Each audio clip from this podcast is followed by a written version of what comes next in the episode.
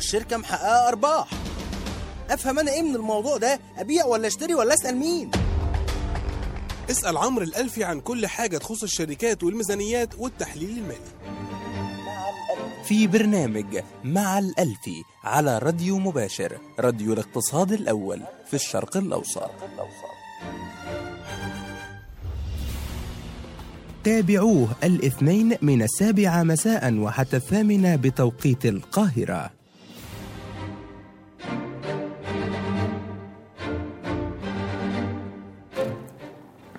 بسم الله الرحمن الرحيم. السلام عليكم واهلا بيكم في حلقة جديدة مع برنامج مع الالفي على راديو مباشر راديو الاقتصاد الأول في الشرق اوسط آه، استكمالا للحلقة النهارده آه، بنتكلم على السندات. إحنا اتكلمنا الحلقة اللي فاتت عن السندات والنهاردة إن شاء الله هنكمل حكايتنا على السندات بنوع معين من هذه أنواع هذه السندات.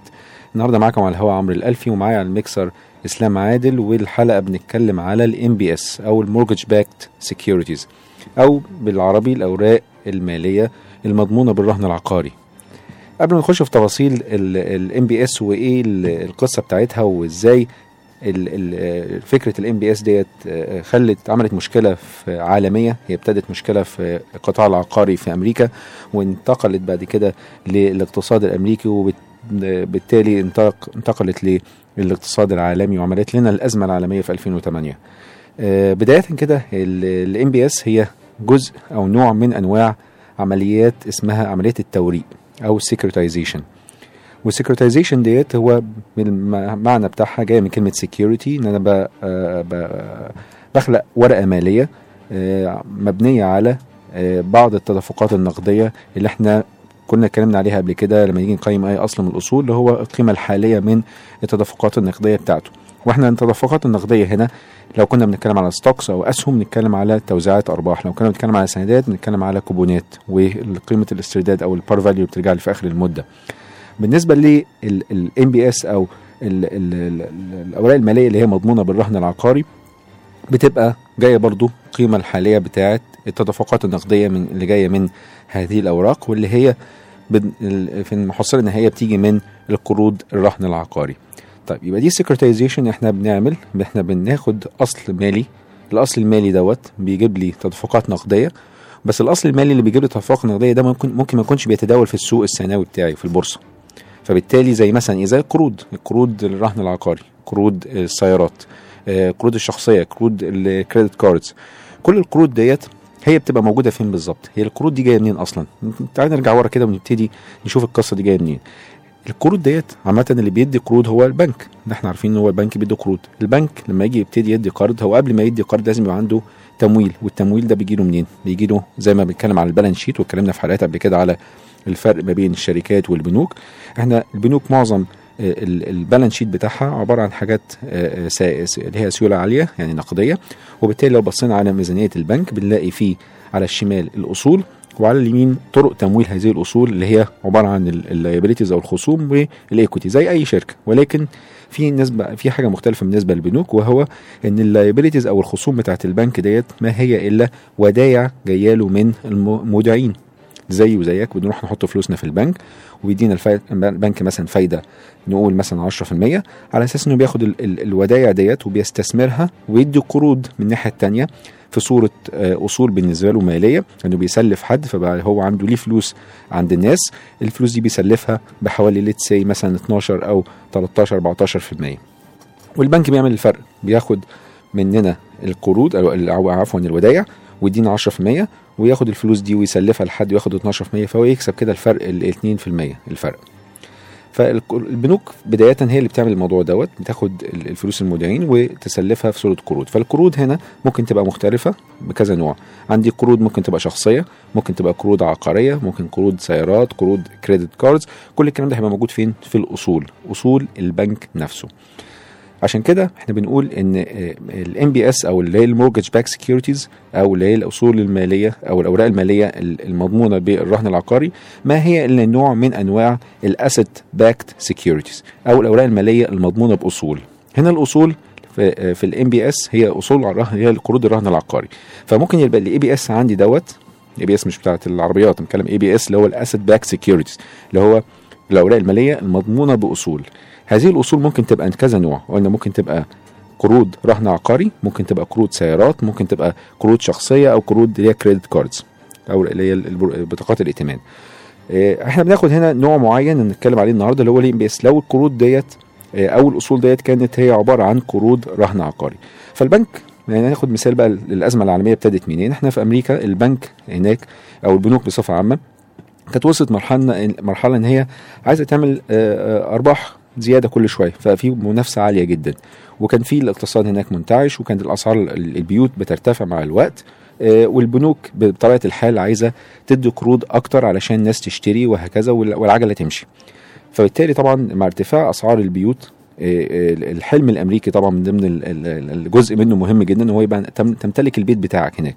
فبالتالي طبعا ده جه متوافق مع الحلم الأمريكي إن هو البنوك هتدي لك فلوس آه، رخيصة في بادئ الأمر والفلوس ديت أنت هترجع تسددها على مدى طويل. ولكن مع مع الوقت أنت القرض دوت آه، قيمة السداد بتاعته أو الفايدة بتاعته هترتفع مع الوقت. فأنت هناخد مثلا فايدة دلوقتي أنت بتدفع فايدة 4% سنويا على البيت أو القرض العقاري بتاعك بالدولار كمان كام سنة هيبتدي ال 4% دي تزيد ل 6% تزيد ل 8% ف في بداية بدء الأمر أنت شايف إن قيمة القرض أو الفايدة اللي هتدفعها قليلة وكده كده أنت مش مش مش مش متضايق قوي لأن أنت مع الوقت هتلاقي إن سعر البيت بيرتفع. أنت اشتريت بيت النهارده قيمته 100 ألف دولار كمان سنة 120 ألف دولار كمان سنتين ثلاثة تلاقيه بقى قرب على ال 200 ألف دولار. فأنت القيمة نفسها بتاعت البيت بتزيد.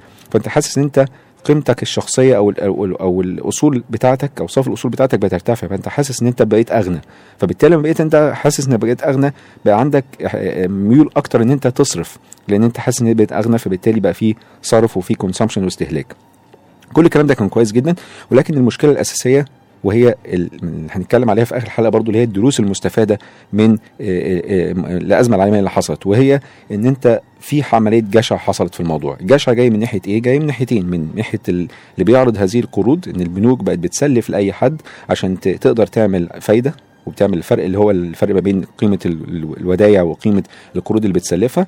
فكل ما تسلف لناس أكتر بفايدة أعلى كل ما هي تستفيد كبنك يستفيد الفرق, الفرق دوت. من الناحيه الثانية الجشع من ناحية ال- الم- ال- ال- ال- المواطن الأمريكي إن هو كان عايز يستلف beyond ال means بتاعته. يعني يعني زي ما بيقول لك إحنا يعني على قد لحافك شد رجليك. لا هو كان ما عندوش ما يكفي إن هو يدفع القروض ديت ولكن لا البنك بيديله قروض سهلة. فبالتالي هو ليه ما ياخدش القروض ديت ويبتدي يشتري بيوت وهكذا ويكبر الأصول بتاعته وقيمته تزيد مع الوقت. فده كان برضو الناحية الثانية جشع. فابتدى ياخد قروض زيادة عن قدرته المالية إنه يدفعها. طيب إحنا عندنا نوعين من ال- ال- العملاء اللي هم ممكن يستلفوا من البنوك لو لو فصلناهم يعني كنوعين. آه، آه، نوع من العملاء اللي هو آه، قوي ماليا ويقدر يدفع الفلوس اللي عليه وده بنسميه prime وده prime client والنوع الثاني اللي هو اللي ما يقدرش يدفع الفلوس اللي عليه أو لو في شك في إن هو يقدر يدفع الفلوس اللي عليه. وده بنسميه subprime أو تحت ال prime prime هو أحسن عميل و subprime هو أقل منه هو تحتيه. وعشان كده لما نيجي نتكلم على الأزمة العالمية اللي ابتدت ابتدت في أمريكا إحنا سميناها ال subprime mortgage crisis أو الأزمة بتاعه القروض الرهن العقاري اللي تم إعطائها للعملاء اللي هم مش آه، عندهم قدرة مالية قوية. من هنا جت جت المسمى اللي هو subprime mortgage crisis. ال mortgage crisis دي زي ما قلت هي ابتدت في ال في ال subprime mortgage segment ولكن للأسف هي انتقلت برضو للناس اللي هي عندها قدرة مالية تدفع. طب إزاي انتقلت من ال subprime اللي هم مش عارفين يدفعوا؟ طب انتقلت ليه وإزاي للناس اللي هم ممكن يقدروا يدفعوا؟ نطلع فاصل بسيط ونرجع نتكلم على أسباب الأزمة العالمية في أمريكا مع النهارده حلقه النهارده على ال MBS. ارتفاعات وانخفاضات في البورصة المصرية. مستويات من الدعم والمقاومة في الأسهم والمؤشرات. وجهات نظر المختلفة في كل يوم. ماذا حدث وماذا سيحدث؟ كل هذا تابعوه في برنامج مع الأعصر مع محمد الأعسر على راديو مباشر راديو الاقتصاد الأول في الشرق الأوسط. تابعوه الأحد من كل أسبوع من التاسعة والنصف صباحا وحتى العاشرة بتوقيت القاهرة. عين على كل سوق قارئ لكل خبر. نحن لك عون وعين نحن سبيلك للنجاح والربح. نحن معك. راديو مباشر راديو الاقتصاد الأول في الشرق الأوسط. على راديو مباشر فقط. أخبار تغطيات متابعات تحليلات. الأنية والدقة معا. راديو مباشر. راديو الاقتصاد الأول في الشرق الأوسط. تستمعون الآن إلى مع الألفي على راديو مباشر راديو الاقتصاد الأول في الشرق الأوسط.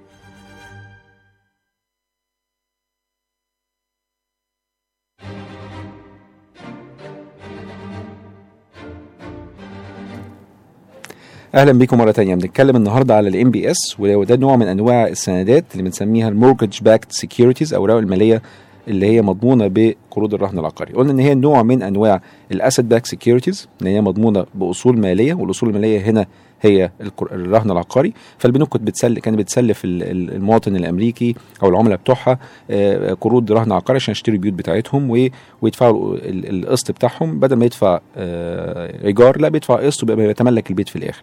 ولكن زي ما قلت في الفاصل قبل الفاصل إن هو إن نوع ال client كانوا نوعين النوع اللي هو ال prime وال subprime طبعا المشكلة ابتدت في ال subprime اللي هو مع مع مرور الوقت وابتدت الفايدة ترتفع عليه وهو ما كانش متوقع إن الفايدة هترتفع لا كان متوقع وعارف لأن مكتوب في القرض إن هو الفايدة هترتفع مع الوقت. ولكن اللي حصل حاجة إن هو الاقتصاد ابتدى يتباطأ وابتدى يبقى فيه آه، آه، ال- المواطن الأمريكي اللي هو اللي خد القرض دوت والشريحة بتاعته اللي هو ال subprime ما بقاش آه، آه، مرتبه ابتدى ينزل أو آه، لقى إنه نفسه آه، من غير وظيفة فبالتالي ما عندوش قدرة مالية إنه يدفع الفلوس اللي عليه فابتدى يقول أوكي ده أنا ما عنديش فلوس كده أدفع. فبالتالي البنك بيعمل إيه؟ البنك بيروح يحجز على البيت.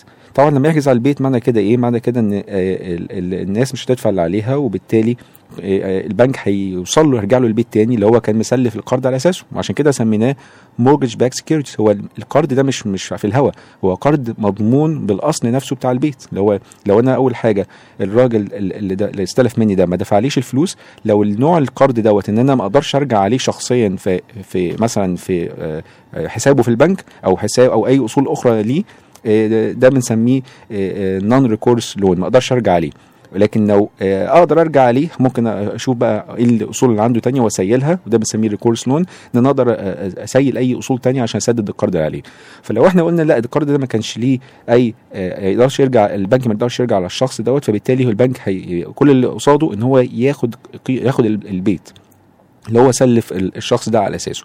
فبالتالي البنك آه، بقى عنده دلوقتي بيت وعنده بيت تاني وتالت ورابع لما الناس كتير ابتدت إيه آه، تت- تتخلف عن السداد وبالتالي تعجز على السداد فبالتالي رجع رجعت البيوت دي أو الأصول اللي هي كانت بت- كانت بتضمن الرهن العقاري أو قروض الرهن العقاري للبنوك. فالبنوك لقت نفسها إن معاها بيوت كتيرة كده محتاجة إن هي تسيلها. ووظيفة البنك إن هو زي ما قلنا بياخد ودايع وبيسلف قروض مش وظيفته إن هو يبقى عنده أصول عقارية بهذا الحجم. فبالتالي ابتدى ال ال ال البنوك تعمل إيه؟ عشان تطلع القروض بتاعتها تاني وتبتدي تسلف تاني وت- وتكمل تمشي العجلة تاني. إن ابتدت تبيع البيوت ديت في ال- السوق هناك في سوق العقارات في أمريكا. فبالتالي زي ما من أي اقتصاد واتكلمنا عليها قبل كده إن هو الاقتصاد والسعر بيتحدد على أساس قوى العرض والطلب. لما تلاقي العرض بيزيد والبيوت اللي هي المفروض آه، كانت كان عليها طلب الفترة اللي فاتت بما إن في قروض بيتم إعطائها للناس دلوقتي العكس ابتدى يحصل ابتدى العكس إن هو بقى في عرض أكتر مش من أكتر من الطلب فبالتالي الب- البنوك اللي ابتدت تبيع البيوت ديت فيحصل إيه؟ سعر البيوت في في السوق العقارات سعر البيوت ابتدى ينزل. فلما سعر البيت ابتدى ينزل يحصل العكس زي ما قلنا من شوية إن هو لأ دلوقتي المواطن الأمريكي يحس إن هو آه، آه، أفقر إن هو ما عندوش فلوس كفاية إن هو يبتدي عايز محتاج يحوش مش هيصرف كتير فابتدى يخلي يأثر طبعا بالسلب على الاقتصاد الأمريكي. ولكن التأثير هنا مش بس على الشريحة بتاعة ال subprime clients اللي هم مش قادرين يدفعوا القروض اللي عليهم. لأ ده راح كمان للشريحة اللي هي اللي يقدروا يدفعوا القروض اللي عليهم. طب إزاي يقدروا يقدروا يدفعوا القروض؟ طب ليه ما بيدفعوش؟ لأنه بص عمل حسبه كده زي أي واحد بيعمل حسبته لأن هو دلوقتي أنا كنت واخد قرض وأنا قادر أدفع القرض اللي عليا دوت وبسدد ال ال كل الاقساط اللي عليا. ولكن أنا كنت واخد ال البيت بقرض يعني واخد قرض من البنك على بيت أنا كنت مقيمه أو قيمته في السوق 200 ألف دولار. دلوقتي باللي بيحصل وإن البنوك بتبيع البيوت في السوق ابتدت الأسعار البيوت عامة بتنزل. فبالتالي أنا قيمة العقار بتاعي اللي أنا كنت واخد قرض عليه وكان 200 ألف دولار قيمته ابتدت تنزل في السوق بقى 180 ألف دولار بقى 150 ألف دولار بقى 120 ألف دولار. فبالتالي أنا بقيت باخد قرض غالي كده. حتى لو أنا قادر أدفع القروض اللي عليا فأنا مش هسددها. لو أنا سددتها يبقى أنا بدفع تكلفة عالية جدا على البيت بدل ما كنت واخد قرض على أساس إن هو ب 200 ألف دولار بيت لا ده البيت دلوقتي 120 ألف دولار. فبقى أحسن لي أنا كعميل قادر أدفع أو أقدر أدفع ال- الأقساط اللي عليا إن أنا لا ما أدفعش الأقساط اللي عليا البنك ياخد ال- البيت وأنا أروح أعمل خد قرض تاني وأشتري بيوت أرخص. بيوت أرخص دلوقتي لأنه ثمنه بقى 120 ألف دولار فاحسن لي فبتلاقي إن هو الموضوع ده راح لشريحة ال prime customers كمان. يبقى مش بس ال subprime لا دي قلبت كمان وأثرت على ال prime لما تلاقي ال prime نفسه ما بيدفعش وهو يقدر يدفع بس ما بقاش يدفع. تلاقي برضو البنوك بتعمل حجز على البيوت وبالتالي تبيعها وهكذا. الموضوع كبر قوي بقى الموضوع قلب لأزمة في العقارات في أمريكا. الأسعار بقت بتنزل مفيش طلب أو الطلب قل جدا وال supply أو العرض زاد جدا فبالتالي الأسعار بتنهار. طب إيه علاقة بقى ال MBS بالقصة ديت؟ البنوك زي ما قلنا هي وظيفتها إن هي تاخد قروض عفوا تاخد ودايع وتسلف آه، قروض. طيب آه، لو أنا دلوقتي خدت وديعة مثلا قلنا نفترض يعني خدت 1000 دولار وديعة من آه، عميل ورحت الناحية الثانية وقمت مسلف عميل تاني ال 1000 دولار ديت. طبعا هو مش بسلفها بالكامل لأن لازم يبقى عندي نسبة reserve ratio وبحطها آه، حسب القانون البنك المركزي. ولكن أنا بعتبر إن هو ال 1000 دولار دي أنا هسلفها بالكامل ل- لواحد مقترض من عندي. طيب أنا عملت إيه كده؟ آه خلاص هفضل بقى ألم الفايدة اللي أنا باخدها من العميل بتاعي اللي سلفته القرض وآخد الفايدة دي ل 12% مثلا وأروح أدفع للوديعة اللي أنا مستلف مستلفها من المودع 10% وآخد ال 2% في جيبي. طيب كده خلصت؟ آه كده خلصت خلاص. لو أنا عايز أعمل قروض جديدة زي ما يسموها origination بعمل loan origination تانية أنا لازم يبقى عندي تمويل تاني فعشان البنك يقدر يمول نفسه أكتر وأكتر ويبتدي يعمل الموضوع دوت وال 2% دي يعملها كل شوية إن هو ابتدى يعمل إيه؟ okay أنا خدت 1000 دولار بس ال 1000 دولار ديت آه، يعني ما أقدرش أبيعها يعني أنا خدت ال 1000 دولار ديت أو اللي هي القروض اللي اديتها للعميل بتاعي أنا مش قادر أبيعه دلوقتي. لو بعته هو الراجل ده already subprime يعني مش يعني في نسبة احتمال ما يدفعش القروض اللي عليه فمين هيشتريها مني؟ فأعمل إيه؟ فأروح أجمع القروض اللي أنا اديتها لناس كتير من اللي هم ال subprime clients دولت وأجمعهم وأقول يا جماعة أنا ال- القروض ديت أنا هجمعهم مع بعض وهخليها تبقى بتضمن ورقة مالية. والورقة المالية اللي أنا هصدرها ديت أنا كبنك هي ال MBS اللي هي الورقة المالية اللي هي السندات. بصدر سندات سيتم تداولها في السوق ما فيهاش آه، مخاطرة دلوقتي ليه؟ لأن مخاطرة اللي هي التداول لأن هي دلوقتي مدرجة في السوق عايز تبيعها تقدر تبيعها لكن أنت كنت بشتري قرض صعب جدا تبيعه. فأصدروا ال MBS ديت وال MBS دي بتبقى مضمونة بالقروض العقارية بتاعت العملاء كتير و و- وهيتم تداولها في السوق. طب البنك استفاد إيه؟ البنك استفاد إن لما باع ال MBS ديت هو جاله فلوس. جاله فلوس ما قيمة القيمة الحالية من التدفقات النقدية اللي هتيجي من القروض العقارية ديت. فبالتالي ال 1000 دولار دي كأنها رجعت له تاني وابتدى ممكن يعمل برضه قروض تانية بال 1000 دولار. طيب هو استفاد إيه؟ استفاد إن ال MBS ديت لما أجي أبيعها للعملاء أنا ممكن أبيعها بفايدة أقل من الفايدة اللي أنا باخدها من القروض. طب إزاي؟ لأن أنا دلوقتي ال MBS ديت بقت في صورة تجميعية دلوقتي بدل ما هو كان في مخاطرة لعميل واحد أو اثنين أو ثلاثة لا ده بقى في 100 عميل أو 1000 عميل. فبالتالي المخاطرة الكلية بتاعتهم الإجمالية بتاعتهم ممكن تبقى أقل. نسبة احتمال إن واحد أو اثنين أو ثلاثة أو what مثلا 2% 3% ان هم ما يدفعوش الفلوس اللي عليهم غير ما يكون واحد بس اللي معايا الحساب بتاعه. فبالتالي ده لو لو لو ما دفعش أنا هخسر كل الفلوس. فبالتالي المخاطرة قلت فممكن يبقى بيصدر ال MBS ديت بتكلفة أقل فهو ممكن يستفيد وهكذا وياخد يجيله الفلوس ويبتدي يدي قروض تانية وبالتالي يقدر يخلق ال MBS دي مرة ولا التانية. طب ال MBS دي مشكلتها إيه؟ مشكلتها إن هي قيمتها مش فيها هي قيمتها جاية من القروض العقارية اللي هي بتضمن هذه السندات. فبالتالي لما يحصل إن الأزمة اللي قلنا عليها الأزمة في السوق العقاري في أمريكا إن هو الأسعار البيوت ابتدت تنزل والناس ابتدت ما تدفعش الفلوس اللي عليها فبالتالي القروض دلوقتي اللي هي كانت بتضمن هذه السندات ما بقاش ليها قيمة أو قيمتها قلت. فبالتالي ال MBS ديت عمل لها حصل لها إيه؟ قيمتها هتقل. وبالتالي أي سن أي مستثمر مؤسسي أو فرد كان شا- شاري ال MBS ديت بقى لقى إن هو استثماراته بتنزل قيمتها بنسبة كبيرة جدا لدرجة إن هو في بعض ال MBS ممكن تبقى وصلت مرحلة إن هي بقت zero value وبالتالي هو يبقى خسران كتير جدا. طب المشكلة دي ليه قلبت للنظام الأمريكي عامة.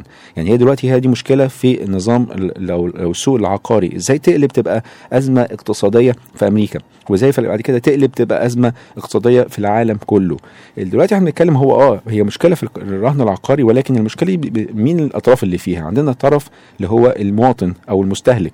ده طرف. ما بقاش يصرف لأن هو خايف يصرف لأن هو أصلا مش عارف يدفع الفلوس اللي عليه وفلس بطريقة أخرى هو أشهر إفلاسه.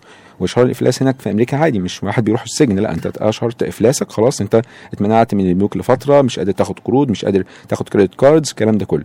ولكن أنت دلوقتي قدرتك المالية قلت وبالتالي أنت مش قادر تصرف. فأنت ال consumption أو الاستهلاك هيقل في الاقتصاد. طب الطرف الثاني مين؟ البنوك.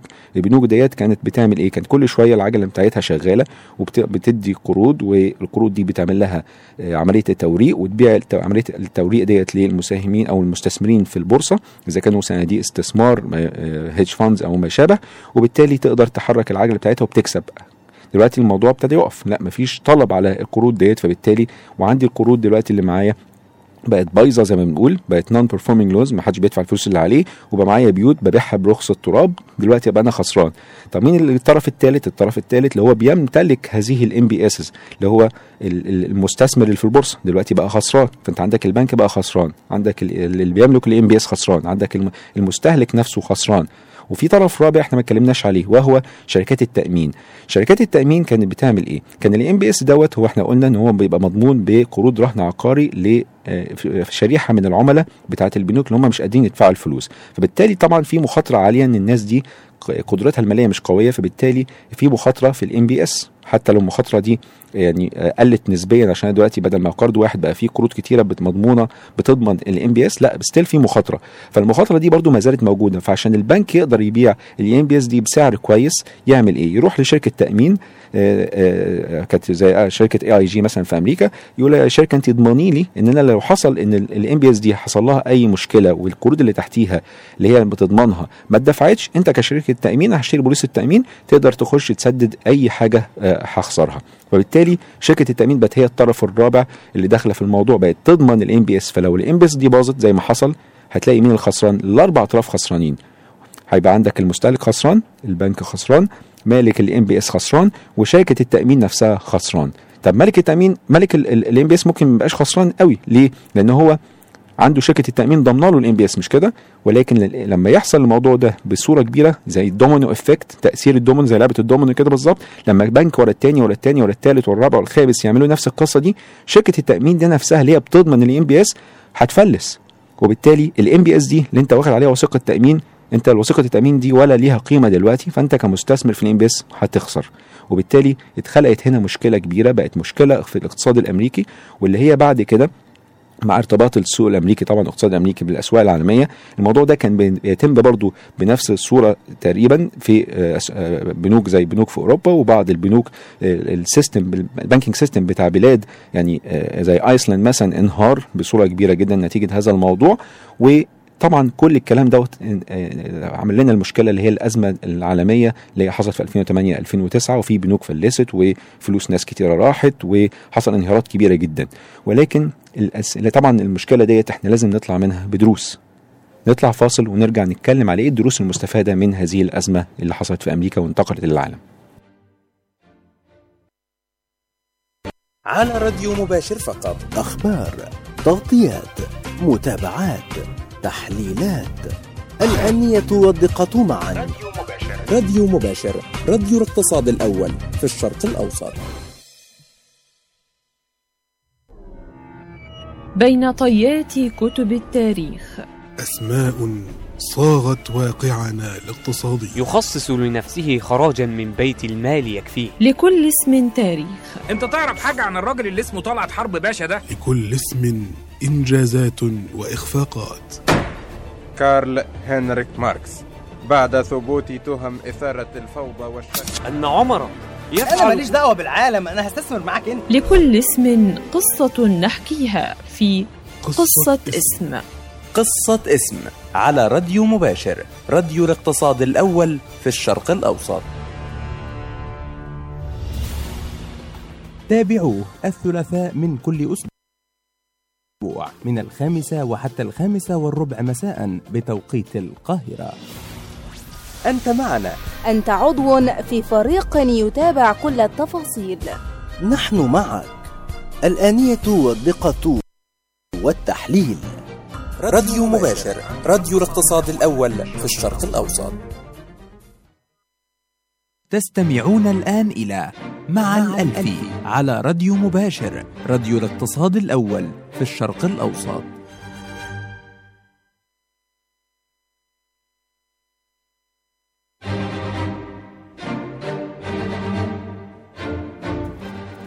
أهلا بكم تاني مرة ثالثه نتكلم النهارده على ال MBS وهي آه، سندات الرهن العقاري في أمريكا واللي عملت لنا مشكلة اللي هي الأزمة العالمية اللي حصلت في 2008 2009 آه، اتكلمنا على أسبابها وإزاي المشكلة دي حصلت وإزاي انتقلت للاقتصاد الأمريكي وبالتالي انتقلت للاقتصاد العالمي. ولكن لكل أزمة يعني لازم واحد يتعلم منها حاجة. يعني من أول ما اتكلمنا على أزمات آه، في بداية الحلقات بالبرنامج اتكلمنا على أزمات حصلت تاريخيا في القرن ال 16 وال 17 آه، واحد زي إسحاق نيوتن نفسه اللي هو راجل يعني اكتشف الجاذبية الأرضية ما كانش عارف يستثمر أصلا في البورصة وقال لك البورصة دي صعبة جدا إن أنا أقدر أحدد آه، جنون أو أحسب جنون ال- ال- المستثمرين أو الناس بصفة عامة لأن في سيكولوجية بتخش في الموضوع. ولكن الأزمات دي المفروض نطلع منها بدروس مستفادة لأن هي آه، آه، وإلا يبقى ال- الأزمات دي يعني ملهاش فايدة. إحنا لازم نستفيد من التاريخ لأن التاريخ مع ال- للاسف يعني بيعيد نفسه مع الوقت والأزمات ممكن هترجع تاني والأزمات هتحصل وكل كل مع مرور الوقت هيتم يحصل الأزمات دي هتتعاد تاني. ولكن الدروس المستفادة إيه؟ يمكن أنا أبص على آه، حاجة بحب أقولها يعني النظريه إحنا عارفينها في الفيزياء يقول لك إن الطاقة لا تفنى ولا تستحدث من العدم ولكن يمكن تحويلها من صورة لأخرى. الطاقه ممكن تتحول من صورة لأخرى. بالظبط هنا بنتكلم على ال- ال- التمويل والاستثمار. ما لهاش علاقة بالفيزياء لكن في بعض آه، يعني قواعد الفيزياء ممكن تلاقيها موجودة هنا عندنا. عشان كده تلاقي المهندسين شاطرين جدا في عملية ال- الاستثمار والتمويل. إيه بقى الموضوع ال- ال- ال- الفيزياء ديت؟ يعني الطاقة وإزاي يعني لا تستحدث ولكن يتم تحويلها من من صورة لاخرى هي هنا بالظبط هنا بنتكلم على المخاطرة. المخاطرة ما ينفعش تختفي. طب إزاي؟ ما أنا ممكن المخاطرة ديت آخد لها أعمل hedging ليها. المخاطرة آه أنت بتعملها hedging بس أنت حميت نفسك. ولكن ال- ال- المخاطرة ما زالت موجودة. ولكن انتقلت منك لشخص آخر. أو انتقلت من مؤسستك لمؤسسة أخرى. فمهما عملت أنت المخاطرة موجودة موجودة. يعني بنقول هو zero sum game زي ما إحنا قلنا كده إن ال MBS الملك ال MBS عمل إيه؟ آه ال- البنك راح لشركة التأمين قال يا شركة التأمين اضمني لي ال MBS ديت. فبقى المخاطرة اللي كانت عند المالك أول حاجة المخاطرة في الأول خالص كانت بدايه الأمر كانت عند مين؟ كانت عند البنك. البنك مسلف ناس والناس دي ممكن تدفعش فلوس عليها في المخاطرة عند البنك. طب البنك عشان يتخلص من هذه المخاطرة يعمل إيه؟ يعمل MBS ويبيعها للناس فبقت المخاطرة عند الناس المستثمرين. طب المستثمرين مش عايزين يشتروها عشان فيها مخاطرة عاليه يعمل إيه؟ يروح لشركة التأمين تعالي اضمني لي ال MBS ديت علشان أقدر أبيعها. فشركة التأمين دلوقتي بقت هي اللي عندها المخاطرة. فبالتالي لما حصل المشكلة هي المشكلة المخاطرة ما اختفتش هي راحت من واحد للتاني للتالت لغاية ما وصلت لحد. الموضوع لما يكبر بصورة كبيرة جدا المخاطرة دي بتفوق القدرة المالية بتاعت آه، ال- الطرف دوت. فبالتالي بيحصل المشكلة. فبالتالي أول حاجة درس بن- بنتعلمه إن هو المخاطرة لا تختفي لكن بيتم نقلها من طرف لآخر. طيب دي أول درس. الدرس الثاني إيه؟ إحنا عندنا مشكلة الليفرج طبعا المشكلة الأساسية إن هو حصل المخاطرة دي جاية كانت جاية منين؟ جاية من الرفعة المالية. إن هو المستثمر أصلا أو عفوا المستهلك اللي في الأول اللي خد القرض هو خد القرض زيادة عن حاجته. هو خد قرض مش قادر يسدده. فبادئ الأمر هو في حتة جشع زي ما قلت وطمع إن هو أنا عايز آخد فلوس وأقدر أستلف. طبعا تكلفة القروض بتبقى منخفضة مقارنة من ان أنا بستثمر فلوسي بنفسي فبالتالي أنا باخد فلوس غيري وأشتري بيت في الآخر بقى بتاعي وأسدد على على المدى الطويل. فبالتالي هو هنا كان في عملية رفعه مالية عالية جدا مقارنة بالقدرة المالية بتاعت المستهلك. كان في برضو ال leverage بتاعت البنوك إن البنوك ابتدت تستلف على أساس إن هي تستثمر في ال MBS ديت والاستثمارات الأخرى اللي بتجيب لها عائد كبير. وده اللي خلى بعض البنوك الاستثمار تفشل أو تفلس. زي مين؟ مين مثلا؟ بنك زي بير ستيرنز بير ستيرنز ده كان من أكبر البنوك اللي بتتداول في السندات بنوك الاستثمار في أمريكا. ولكن انهار بين يوم وليلة لأن هو كان مت- شغال أو حياته اليومية ودي كانت طبيعه دي طبيعة البنوك عامة الاستثمار في أمريكا إن هو بيستلف on daily basis يعني هو بيعمل آه، overnight financing كل يوم ب- بيعمل refinancing فكأنه مستلف من حد on daily basis كل يوم ولكن الحد دوت هو بيجدد القرض بتاعه ليا كل يوم. فلما يحصل إن أنا عندي مشكلة وأنا متأثر بموضوع الق- القروض ال- الرهن العقاري ديت اللي كان مسلفني كل يوم دوت في يوم هيجي هقول له طب جدد بقى التسليف بتاعك ليا هيقول لي لا أنا مش هسلفك أنا عايز فلوسي دلوقتي. فده اللي بيحصل بنسميه ال bank run أو الناس جريت على البنك كان زي أي بنك تجاري لو أنت كل الناس راحت سحبت فلوسها من البنك حتى لو بنك أحسن بنك في الدنيا هينهار. ليه؟ لأن كل الناس عايزة فلوسها دلوقتي وأنت أصول البنك ما تنفعش تسيلها دلوقتي فيحصل عملية تفليس نفس القصة حصل في بنوك الاستثمار إن البنوك دي فلست لأن هي ما عندهاش القدرة المالية إن هي تدفع الفلوس اللي عليها النهارده ولكن هي ممكن تدفعها على الم- على المدى الطويل ولكن النهارده مش هتقدر تدفعها لما الموضوع يبقى في كذا بنك صعب جدا إن أنت تضمن تحجم الموضوع دوت لأن هو خلاص لأن أنت حجمت الموضوع ده على بنك طب البنك التاني هتعمل فيه إيه؟ الكلام ده حصل زمان إيه، يعني آه، آه، آه، في آه، أواخر التسعينات كان في صندوق استثمار اسمه Long-Term Capital Management Long-Term Capital Management دوت كان hedge fund كان بيستثمر في البورصة عامة وكان بيستثمر في المشتقات. وكان يعني ل- لسخرية القدر إن الناس اللي هم مؤسسين آه، هذا الصندوق كان ناس واخدين جائزه نوبل وهم عملوا عمليات آه، يعني آه، جليلة بالنسبة لقطاع الاستثمار والتمويل في في العالم. ومن ضمنها إن هو كانوا عاملين معادلة زي تحسب قيمة ال- المشتقات زي ال options وبالتالي لما حصل المشكلة ديت يعني بالرغم إن هم واخدين جائزه نوبل وناس يعني المفروض خبرة لا حصلت الموضوع دوت انه خدوا leverage خدوا leverage عالية. فده الدرس الثاني ال leverage العالية ديت بتأدي في الآخر بحاجة سلبية لأن أنت واخد leverage زيادة عن ال- اللي هو بنسميه سلاح ذو حدين. آه أنت ممكن تكسب كتير جدا لكن لما بتخسر بتخسر كتير جدا. ال- الدرس الثالث ويمكن دوت اللي أنا آه، اختم بيه اللي هو الخطر الأخلاقي أو ال moral hazard إحنا لازم نخلي بالنا من الحتة ديت ال moral hazard ال moral hazard معناها إيه؟ معناها إن أنا في خطر أخلاقي إن أنا بخاف إن أنا دلوقتي إن أنا أعمل حاجة أو آخد موقف معين يخلي الناس تبقى بالنسبة لها ما تخافش ما يبقاش عندها خوف أو خوف من الخطر أو المخاطرة. زي إيه؟ لو أنا البنك من البنوك دي كان فلس زي ما حصل مثلا في بنك مثلا من البنوك اللي هو مثلا زي JP Morgan لما راح اشترى Bear Stearns إحنا قلنا too big to fail أو إن هو البنك ده كبير جدا ما ينفعش أسيبه يبوظ لازم حد يجي يشتريه ويشيله. ف لو كل الموضوع ده حصل ده بنسميه بيخلق moral hazard معنى إيه لو أنت بنك كبير وأنت كبير جدا لدرجة إن أنت لو فشلت أنا هيعمل لي مشكلة لما تقلقش خالص أنا هشيلك. فأنا ه... ه... المخاطرة دي ما تقلقش منها. فبالتالي أنت كبنك هتعمل إيه؟ هتاخد المخاطرة براحتك جدا مش هتبقى فارقة معاك لأن أنت عارف إن في حد هيضمنك وحد هيشيلك. عندك أمان عندك شبكة أمان. ولكن الموضوع دوت آه، طبعا ما ينفعش يحصل لأن هو لو حصل يبقى أنت كده خلقت حاجة غير طبيعية إن أنت بقيت أي بتقول للناس خدوا مخاطرة براحتكم وفي حد هيحميكم اللي هيحميكم دوت كان طبعا هيبقى الحكومة أو البنك المركزي اللي هو الاتحاد الفدرالي في أمريكا بنك الاتحاد الفدرالي في أمريكا. فالمورال هازارد ديت طبعا لازم نحطها في اعتبارنا. ما ينفعش أنا كحكومة أو كبنك مركزي آخد قرارات بتساعد على زيادة المخاطرة في النظام ال- ال- ال- بتاعي النظام المالي بتاعي وإلا دوت هي- هيلقي بتبعاته في الآخر وهينقلب عليا وعلى الاقتصاد بتاع الدولة بتاعتي ويحصل المشكلة اللي هي الأزمة المالية اللي هي تقلب بعد كده أزمة اقتصادية اللي هي تقلب ممكن في لو أنا بنك اقتصادي كبير جدا إن هو تقلب في الآخر لأزمة عالمية. ببساطة النهارده حاولنا نتكلم على ال MBS وإن هي نوع من أنواع ال ABS اللي هي ال asset-backed securities MBS اللي هي mortgage-backed securities ده نوع من أنواع ال- الأوراق المالية اللي مضمونة بالاصول المالية والاصول المالية دي اللي هي الرهن العقاري. وإزاي إن ال- الأزمة دي نشأت في أمريكا؟ وإزاي إن الأصول بتاعت آه، اللي بتضمن هذه الأوراق المالية انخفضت في القيمة وبالتالي عملت أزمة في ال- في ال- القطاع العقاري في أمريكا والاقتصاد بالتالي والأزمة العالمية. اتكلمنا عن الدروس المستفادة إن المخاطرة ما بتختفيش ولكن بتنتقل من حد للآخر. عندنا رفع عملية عالية. وآخر حاجة المورال هازارد اللي هي ما نقدرش إن إحنا نخليها عندنا وإلا هتعمل لنا زي ما أقول هي خطر داهم. ممكن يأثر على اقتصادات عالم بال بال بال بالكامل. الحلقة خلصت بسرعة الحقيقة واتكلمنا النهارده على حاجة مهمة جدا شفناها في أزمة عالمية من كام سنة ومش كل شوية بنشوف أزمة عالمية. نلتقي إن شاء الله في الأسبوع الجاي معاكم بإذن الله مع حلقة جديدة ونتكلم على موضوع جديد مع برنامج مع الألفي على راديو مباشر راديو الاقتصاد الأول في الشرق الأوسط. وكان معكم النهارده على الهواء عمرو الألفي وكان معايا على المكسر إسلام عادل. شكرا لكم جزيلا والسلام عليكم ورحمة الله وبركاته.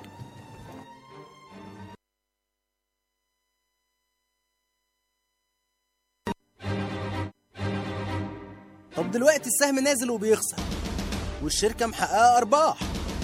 أفهم أنا إيه من الموضوع ده؟ أبيع ولا أشتري ولا أسأل مين؟ اسأل عمرو الألفي عن كل حاجة تخص الشركات والميزانيات والتحليل المالي. في برنامج مع الألفي على راديو مباشر راديو الاقتصاد الأول في الشرق الأوسط. تابعوه الاثنين من السابعة مساء وحتى الثامنة بتوقيت القاهرة.